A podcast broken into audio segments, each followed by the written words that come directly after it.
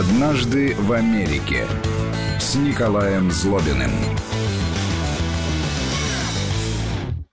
Политолог-американист, автор и ведущий этой программы Николай Злобин на прямой связи со студией Вести ФМ. Николай, здравствуйте. А, добрый день, а, Владимир. Добрый Давайте вечер я у нас. А, начну, начну с того, что я присоединюсь к соболезнованиям. Я с очень большим уважением отношусь к журналистам, к работе журналистов. И я помню репортажи Андрея Попова, поэтому я согласен с вашими словами, что это действительно большая потеря не только для радиостанции, не только для ВКТРК, но и для всей российской и, наверное, мировой журналистики, таких высоко высокого уровня профессионалов в каждых странах, в любой стране ценят очень высоко, их не так много, и, конечно, когда они уходят, это оставляет большую такую брешь в рядах журналистов, и восполнить которые очень трудно. Спасибо, спасибо, но уходят, э, уходят солдаты, а продолжается бой, уходят журналисты и продолжается эфир. И вот мы с вами сегодня тоже в этом эфире должны несколько, несколько проблем попытаться, по крайней мере, решить, осветить несколько тем.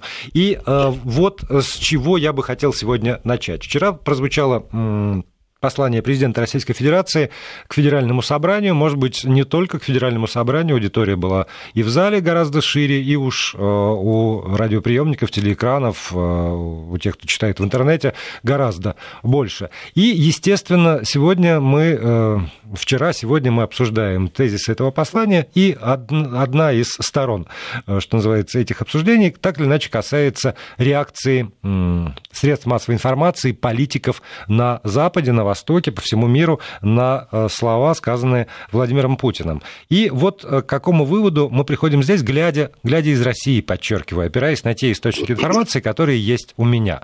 Показалось, во всяком случае, что э, из всего того, что сказал Путин, услышали в Америке только одно. Россия нацеливает свои ракеты на Соединенные Штаты Америки. Прав ли я? Или все-таки это довольно однобокая, что называется, реакция?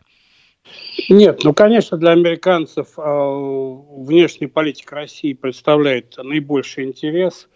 И э, вот слова Путина, связанные с ракетами, с э, их нацеливанием, с ядерным оружием России, конечно, э, это то, что американцы в первую очередь видят, это то, что попадает в американские, в частности, новости. Это вполне объяснимо.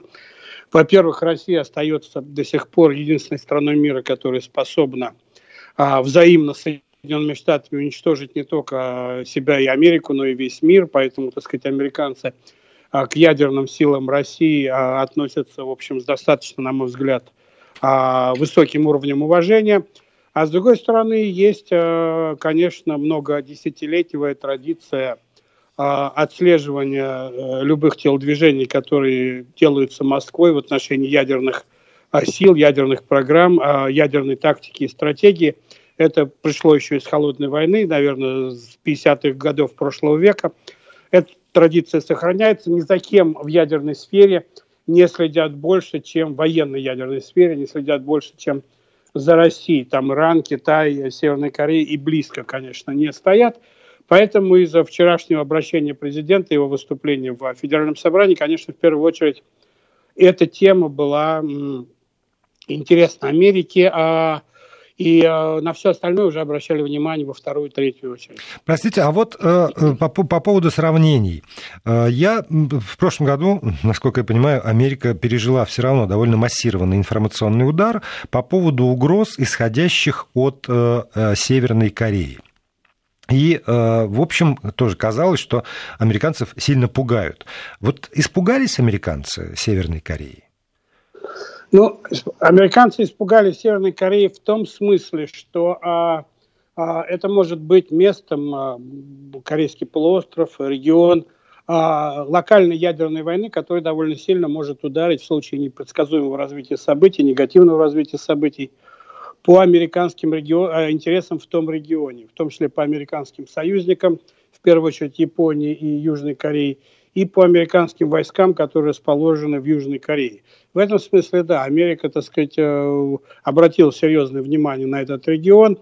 И, в общем, э, понятно было, и об этом писали в то время многие, не только военные обозреватели, что если что-то случится в том регионе, мало не покажется никому, и главное, это будет огромный удар – по э, мировой экономической финансовой системе, от которой оправиться будет очень сложно, и удар в том числе затронет американские финансово-экономические интересы, но не только, конечно, а всех, наверное, стран мира.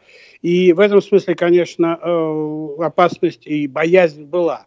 Но это, конечно, не тот уровень э, настороженности, э, с которой американцы относятся к советской и теперь российской ядерной программе, понимают, что здесь более-менее баланс сохраняется, Россия обладает большим количеством ракет, способных довольно быстро достичь территории Соединенных Штатов.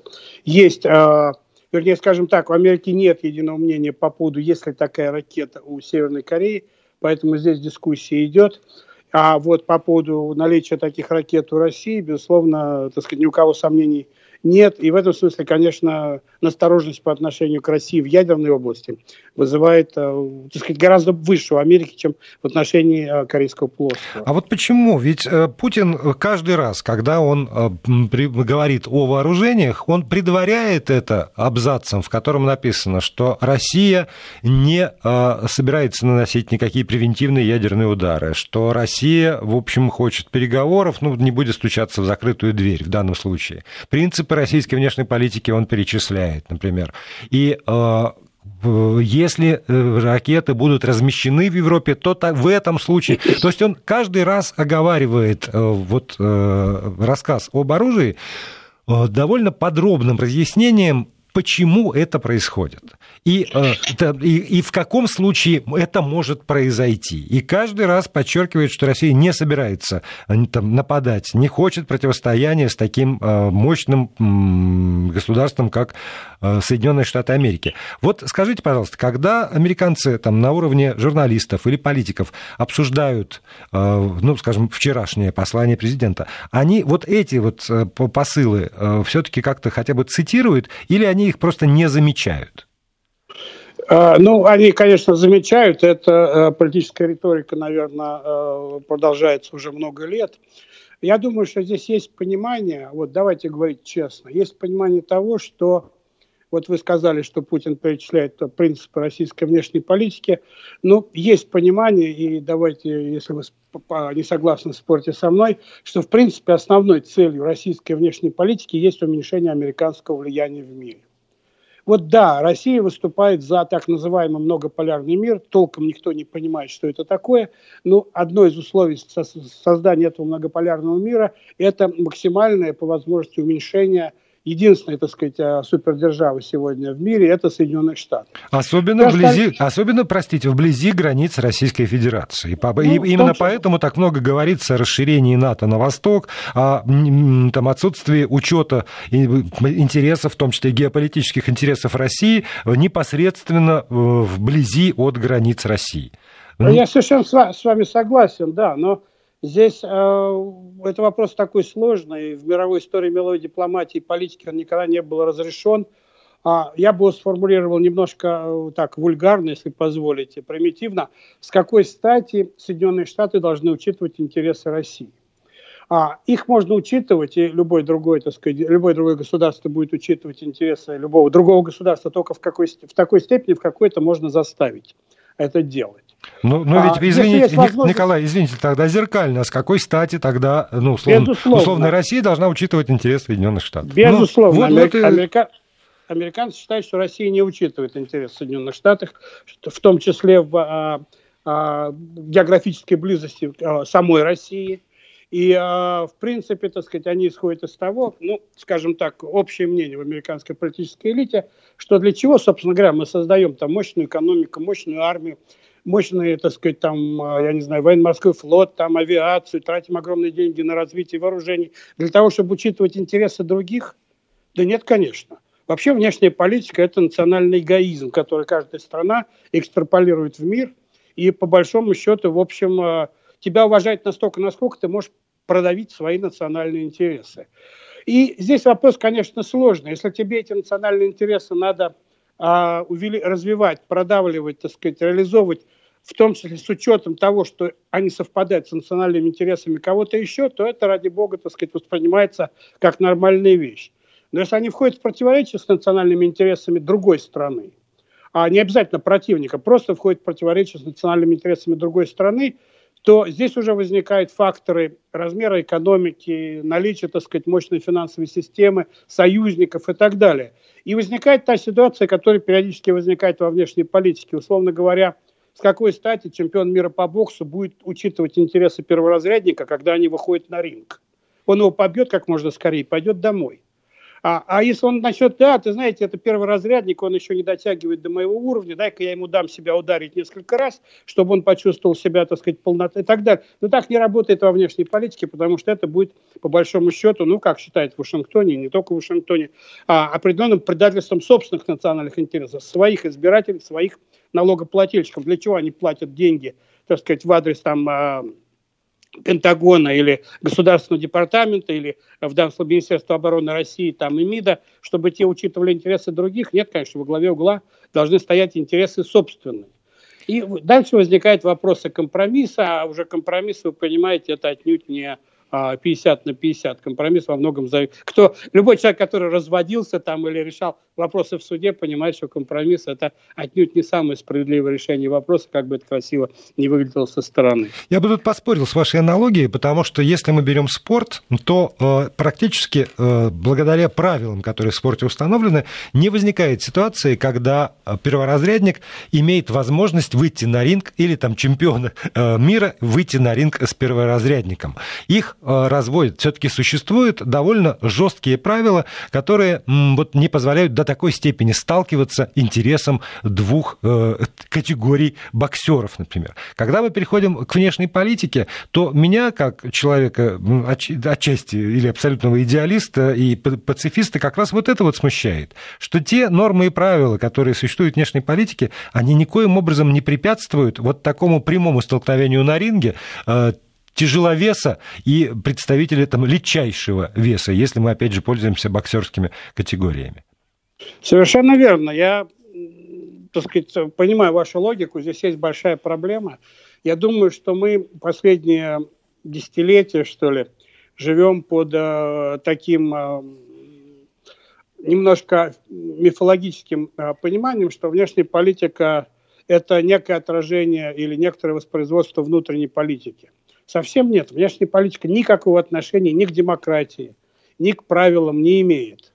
Мне внешняя политика всегда, я скажу так, немножко цинично напоминает, знаете, фермерский рынок. Твоя задача продать товар подороже и побыстрее твоя задача, так сказать, ну, победить в конкуренции своего а, конкурента и своим товаром или своими идеями или чем-то угодно, так сказать, забить его по большому счету. Ну, так... Вот это да, там никаких правил-то в принципе во внешней политике нет. И вот все наши разговоры о том, что есть какое-то международное право, там, есть какие-то международные организации, которые должны что-то там делать, на самом деле это все ну, в достаточной степени такие разговоры в пользу бедных те же а, международные организации, они существовали более-менее только тогда, когда были две огромные ядерные державы, которые пошли на компромиссы и договорились о неких правилах игры.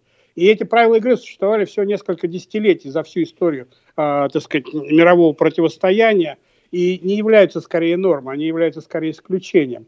Поэтому, да, во внешней политике, вы знаете, как есть такое выражение, по гамбургскому счету. Вот что есть у страны по гамбургскому счету, то она и демонстрирует во внешней политике. И нет, к сожалению или к счастью, никакой силы, я думаю, что, к сожалению, никакой силы, которая может навязать какие-то международные правила.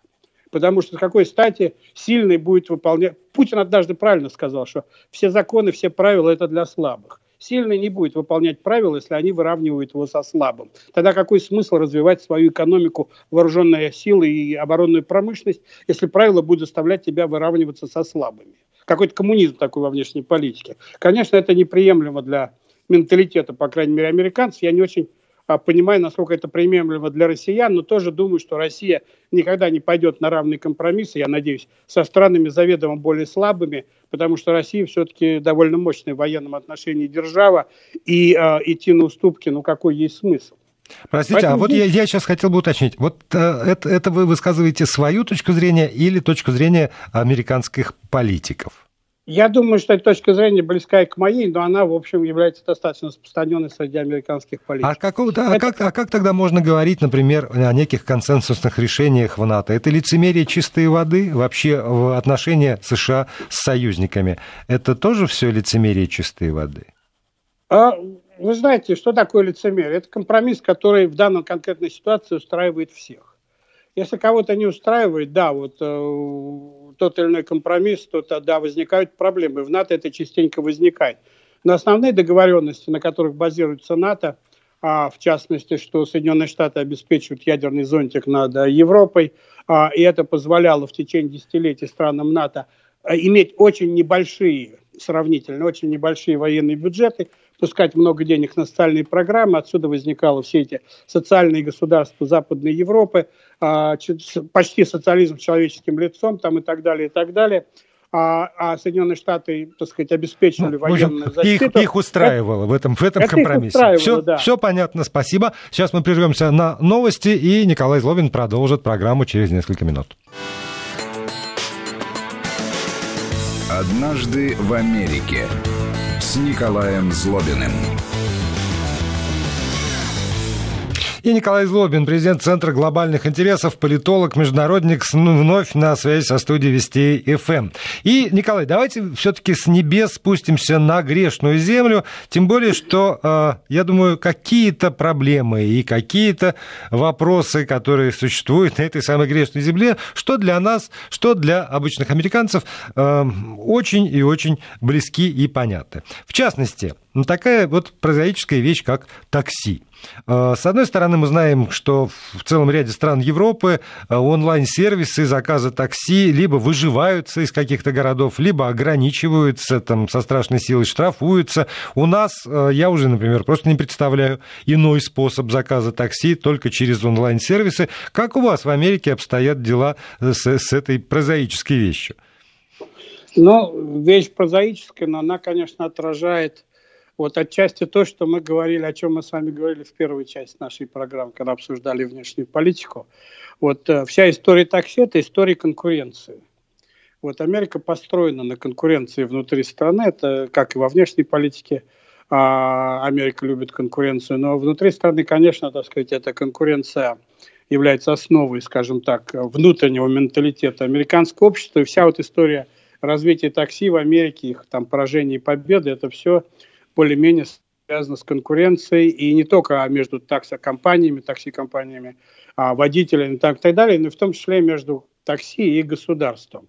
А, поэтому здесь, в общем, очень много можно говорить на эту тему, и написаны книги, и сняты фильмы, некоторые классические фильмы по поводу американских такси, а желтое нью-йоркское такси вообще стало одним из глобальных таких символов а, города Нью-Йорка. И а, я вам скажу так, что э, такси испытывало взлеты и падения. Я помню, я жил а, в одном из городов на Среднем Западе лет 20 назад Соединенных Штатах и наблюдал, как а, таксомоторные компании скупали территорию города, чтобы закрывать автобусные и трамвайные маршруты, чтобы а, победить э, public transportation, публичный, так сказать, а, вот, а, публичный транспорт – общественный транспорт, они просто скупали территорию, закрывали, и дальше люди могли пользоваться только такси. Я вам могу привести другой пример. В Вашингтоне, а, я живу на границе Вашингтона и штата Мэриленд, в Вашингтоне есть всем хорошо, наверное, известный, кто немножко интересуется Америкой, такой старинный э, район Джорджтаун, где расположен, в частности, Джорджтаунский университет и так далее. И жители этого города, там нет метро, хотя он недалеко от центра Вашингтона, но нет метро. Жители этого города, э, в общем, э, раз за разом на местных э, выборах и всякого рода голосования голосуют против того, чтобы там появилось метро, потому что они не хотят, чтобы они были доступны через метро, стали приезжать туда люди на метро, они хотят, чтобы к ним ездили только на машинах. Ну а поскольку там с парковками очень большая проблема, это самый старый район Вашингтона, маленькие улиц, улочки узкие – то, конечно, все туда ездят на такси, что, в общем, выгодные такси этому району и жителям, которые не видят, э, ну, как они считают это, так сказать, их желание, не видят там людей, которые не способны приехать, скажем так, оплатить такси, а способны туда приехать на э, метро, то есть избавиться от бедных. Вот э, зато, так сказать, такси там очень популярно, и, и заказать, вот вы пользуетесь э, мобильными сервис, сервисами такси, там это заказать такси будет – гораздо дороже, потому что требования, вернее, желающие поехать на такси, там желающих гораздо больше, потому что там больше особо не на чем поехать. Простите, Если а я, вот я хотел бы уточнить, потому что когда когда вы говорите конкуренция между такси и государством, то я, конечно, вспоминаю все то, что вы успели рассказать там в предыдущих нескольких программах, что американцы очень не любят, когда вмешивается государство, они хотят решать все сами. И в этом смысле я понимаю, что какого-то федерального закона, который бы регулировал работу такси, наверное, в Америке нет и быть не может по определению. Но при этом э, муниципалитеты или да, отдельные штаты, ну, скорее муниципалитеты, они же, наверное, все-таки вправе э, какие-то границы устанавливать. Ну, вот маленький там район Джорджтаун, он у себя решает, что они не хотят, чтобы к ним приехали. Но когда дело касается более-менее крупного города, понятно, что там э, разные люди голосуют, в том числе и те, которые нуждаются в общественном транспорте. Э, в Париже, насколько я знаю, регламентировано количество машин, которые могут выйти в одночасье, ну, вообще им э, в Париже оказывают услуги такси. Там сколько-то сколько тысяч машин, я сейчас на вскидку не помню, но это регламентированное муниципалитетом Парижа количество. Что-то подобное есть или конкуренция настолько свободна, э, что действительно можно скупить землю, там, закрыть все автобусные какие-то трамвайные там, маршруты метро, и в этом смысле ничего не ограничивает, только деньги? Нет, конечно, есть регулирование местной власти, довольно сильное регулирование в разных местах по-разному. А все-таки Америка э, действительно очень децентрализованная страна, поэтому никаких общих правил нету, но даже внутри одного штата, по сути дела, общих правил нету. Но местные, местные власти, в общем, стараются держать контроль над а, такси, над компаниями такси довольно жестко, потому что это, в общем, приносит им большие деньги – и не только в виде налогов, но если, например, взять город Нью-Йорк, то в виде продаж лицензии на, а, на право оперирования, так сказать, операции такси, право быть таксистом, а, и а, эти лицензии надо покупать. И, например, государство, вернее, власти города Нью-Йорка тоже очень четко каждый год, это большая борьба, очень четко каждый год а, стараются решать, ограничивать количество лицензий, которые а, они выдают на право, вот, так сказать, быть таксистом и владеть такси, заниматься извозом. И эта лицензия стоит очень дорого. В лучшие времена она доходила до 1 миллиона долларов. Надо было, так сказать, заплатить, чтобы получить вот этот медальон таксиста. На одну сейчас, машину? Да, сейчас цена О. сильно упала. Сейчас цена сильно упала, как раз в результате того, что появилось очень много сервисов, которые, в общем, а, действительно работают вот на основе всяких приложений и а, интернетовских всяких а, сервисов, поэтому цена там упала. Я не знаю последние цены в Нью-Йорке. Последний раз я, мне кто-то из нью-йоркских друзей рассказывал, что порядка 150-200 тысяч сейчас стоит, так сказать, получить медальон вот на это самое желтое такси в Нью-Йорке, ну или чуть меньше на зеленое такси, там есть все зеленые такси, которые имеют возможность только в некоторых районах Нью-Йорка забирать пассажиров. А это бессрочная Я лицензия, простите? Ее надо обновлять, но да, в принципе, она бессрочная, ее владелец такси потом может продать при желании, так сказать. Ну, то есть это, это не ежегодный это платеж, рыночный... например, это в принципе на, на, да, на, на все времена. Рыночный Совершенно верно. Это рыночный товар, который вы купили. Дальше вы уже как вот дом, я не знаю, вы можете его продать кому-то еще, а, оставить в наследство там и так далее. Есть, конечно, правила, которые все это регулируют, там, а, но в целом, да, это ваша собственность, и э, вы дальше можете распоряжаться этим, как хотите. Вы знаете, я э, могу сказать, что такси в Америке, вот такси, лицензионного такси, не, мы не говорим про Uber там и так далее, лифты, другие компании – а довольно много, там никто толком не знает сколько, но примерно 250-300 тысяч. А, такси не так много для такой страны, а, как Соединенные Штаты, но тем не менее мы говорим о стране, где практически у каждого есть машина, а во многих семьях по 2-3-4 машины есть. И, а, в общем, дети начинают получать права, если, они, если я правильно помню, Северная Дакота а, с, 13, с 14 лет – вот, и сам, самый ранний, так сказать, э, возраст в штате Северный Дакота 14 лет и 3 месяца, по-моему, где можно уже получать водительские права. Самый поздний это 17 а, лет, по-моему, в Нью-Джерси. Вот. Но могу ошибаться здесь, может быть, 17 с половиной лет. Но как бы там ни было, она очень авто, а, а, как эта страна автопизирована. И в этом смысле, так сказать, в этой стране еще иметь такси, А, в общем, э, немножко даже странная вещь.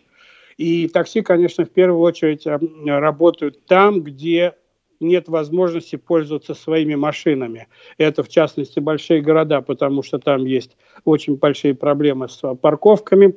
Или это, так сказать, э, любые другие места, где по вечерам очень активно, я вот жил в таком городе, в Сент-Луисе, очень активно работает служба «Трезвый водитель». А, и действительно, так сказать, здесь в Америке очень жесткие, в России я знаю тоже, в Америке фантастически жесткие наказания за пьянство за рулем, хотя, опять же, в каждом штате свои правила и своя норма а, разрешаемая, это опять местная власть определяет какая-то норма, федеральных правил здесь нету. И вот это все, где вы живете, вот в том же городе Сент-Луисе, где я жил, я жил, это большой город, понимаете, сравнимый по общей численности, наверное, с Петербургом, но в большинстве районов этого города нет даже а, пешеходных дорожек, нет тротуаров, потому что люди, так сказать, а, передвигаются только на машинах. Ты выехал на машине, и все, дальше ты уже, так сказать, доезжаешь до парковки и по улицам не гуляют. Простите, а вот, а вот эта ситуация, которая так красочно показана э, в сериале там, «Секс в большом городе», когда ни у одной из героинь нет э, своей машины, они исключительно на такси перемещаются, каждый раз вот эта поднятая рука, крики «такси, такси», и там машина, только у одного есть у мужчины ее мечты, и то с персональным водителем. Вот это второй, второй такой пример, когда, так сказать, большое количество людей живет без машины. Это Нью-Йорк, хотя, может быть, у них и есть машина, которая стоит где-то в гараже, а для того, чтобы поехать там за год или в выходные, или во время отпуска там куда-нибудь. У многих нью-йоркцев, кстати говоря, есть машины, но они стоят где-то. А ежедневно люди пользуются такси, потому что, во-первых, такси в Нью-Йорке довольно сильно развито. Во-вторых, в Нью-Йорке, я посмотрел по статистике, а подавляющее большинство а, поездок на такси это на очень короткие расстояния. А, и в этом смысле э, ну, нет смысла таскать с собой машину многим, они пользуются такси. И нью-йоркские таксисты, а, кстати говоря, тут я вот должен сделать такое интересное замечание, я тоже посмотрел статистику. В Нью-Йорке, кстати говоря, 85% нью-йоркских таксистов – это иммигранты, это не, люди, не родившиеся в Соединенных Штатах. То есть тоже вот э, зачастую плохо говорящие по-английски, зачастую плохо знающие Нью-Йорк. И сам почему-то, я не знаю уж почему, 18% нью-йоркских таксистов – это люди, приехавшие из такой страны, как Бангладеш. Вот, такая а, а правильно, можно ли сделать вывод, что эта работа не очень оплачиваемая и не очень престижная? Это э, однозначно не очень оплачиваемая не очень престижная. Она входит традиционно в десятку самых опасных работ в Соединенных Штатах и вообще самых опасных работ. Обычно там пятое, шестое, седьмое место занимает в этих списках, наряду со всякими такими тяжелыми физическими работами, опасными, так сказать, с, с огромным количеством аварий и так далее. И проблема, в частности, заключается в том, особенно в связи с развитием а, вот новых форм а, транспортных а, сервисов, типа Uber там и так далее, а, заключается в том, что не очень понятно, я не знаю, как в России решают этот вопрос, но здесь до сих пор не очень понятно, во-первых, кто такие а, в социальном плане вот водители этого такси. Если ты работаешь на Uber, являешься таксистом Uber или Get, или там Яндекс Такси, ты сотрудник Яндекса – или ты... Э, самозанятый. Ну, или, самозанятый, или ты, так сказать, просто доброволец, который там за деньги что-то делает. Я не знаю, как в России решается вопрос, но здесь это дико зам, замотанный юристами вопрос, потому что от этого зависит, ты имеешь ли ты право на минимум заработной платы, имеешь ли ты право на пенсию, имеешь ли ты право на оплачиваемый отпуск, можешь ли ты требовать или не можешь медицинскую страховку, кто оплачивает там а, ну, разные вещи, связанные с авариями и ремонтами, от того, как компания м, ставит водителя, в какое положение, насколько он как он прописан в законе, этот водитель, очень сильно зависит от того, от того насколько он э, защищен, как много получает и как уверенно себя чувствует, смотря в будущее. Вот даже здесь этот вопрос не решен. А, и я не думаю, что он может быть решен, решен легко, потому что, опять же, конкуренция и а, все а, компании такси, в общем, очень активно занимается тем, чтобы как-то уйти из-под государственного контроля и сделать водителей такси максимально бесправными по отношению к своим работодателям. Да, есть такая проблема. Более того, в последние годы возникла проблема, но не в последние годы. Uber появился в 2009 году в Калифорнии. Вот, э, и появилась еще одна проблема. А где, собственно говоря, эти компании платят налоги? А где они должны платить налоги, если эта компания работает по всему миру, компания работает в разных штатах, и возникает, и где эти люди, которые работают на Uber, где водители платят налоги, какие страховые э, должны покрывать, какие страховые компании, каких штатов должны покрывать их а, машины в случае аварии и так далее, и так далее. Иначе говоря, возникает очень огромная куча просто, так сказать, юридических проблем, не только в связи с такси, вообще в связи с интернетом. Тот же Amazon постоянно с этим сталкивается. Когда вы покупаете, знаете, вещь, произведенная в одном, в одном штате, она идет со склада в другого штата, продается в третьем штате, а банк находится в четвертом штате. Кто, собственно, является получателем налогов на продажу там и так далее. Мне, мне, простите, мне казалось, что эти проблемы давно решены, потому что э, как раз американские компании, это глобальные компании, которые работают по всему миру, которые там работают в разных штатах. И я, правда, был абсолютно уверен, что как раз в Америке не должно быть проблем с законодательством по этому поводу, что все это уже давно решенные проблемы. Нет, в том-то и дело, что они, во-первых, не решенные, потому что так, компании такси, особенно большие, типа лифта там и а, могут или Uber могут нанять очень дорогих высокопрофессиональных юристов, которые докажут государству, что оно не право. Я вам, кстати, скажу такую интересную а, американскую особенность. Как правило, государство в судах проигрывает в Америке. А, даже, так сказать, э, против компаний, бизнеса компаний, против бизнесменов, уж я говорю против журналистов, потому что, в принципе, э, у государства, как правило, нет денег нанять таких же юристов или такое же количество юристов, адвокатов провести всякие экспертизы там, а, которые способны какая-нибудь компания типа Uber или Amazon нанять целую, целый отряд вообще юристов, которые докажут государственным чиновникам, что он не прав. И в этом смысле, конечно, так сказать, компании все время пытаются уйти от этого регулирования. Более того, например, э, у некоторых компаний – и государство последние несколько лет с этим борется, компании, которые обслуживают э, граждан США, так сказать, транспортный сервис через интернет, у них нет физического офиса. Ведь что такое там тот же Uber там и так далее? Это, в принципе, так сказать, приложение в интернете. Да, иди, а, иди свищи его, да, ищи иди, его. Ну, в конце концов, большие компании, государство пытается, так сказать, поставить на место, чтобы у них был, а по закону в США это должен быть офис, там адрес, телефон, факс, там что-то такое, вот. Но у некоторых компаний этого до сих пор нет, поэтому, в принципе, борьба с государством продолжается. Это может быть нормальная борьба, потому что это есть конкуренция, и от этого в общем, выигрывает, я думаю, пассажир отчасти, потому что цены а, ну, продолжают. Такси в Соединенных Штатах дешевая штука, я скажу так. Водители зарабатывают очень мало, но такси а, дешевая штука. Я посмотрел на а, а, средняя по Америке, но это средняя по Америке зарплата таксистов, она а, крутится вокруг 25 тысяч долларов в год, что, в общем, на грани. А учитывая, что, например, средняя зарплата водителя такси в Нью-Йорке крутится вокруг 50 тысяч в год, но это уже чистая зарплата. Там его доход около 90 тысяч, все остальное уходит на разные выплаты там и так далее, и так далее. 50 тысяч – это средняя его, так сказать, годовой, годовая прибыль чистая – то значит, а если средняя по стране 25, то значит где-то получает еще в два раза меньше. То есть это, в принципе, не самая престижная работа. И, и вот, вот здесь вот мы с вами вынуждены поставить точку. К сожалению, я даже не успел предупредить про анекдот. Спасибо, Николай Злобин, ну и до новых да. встреч. До следующего раза. Однажды в Америке с Николаем Злобиным.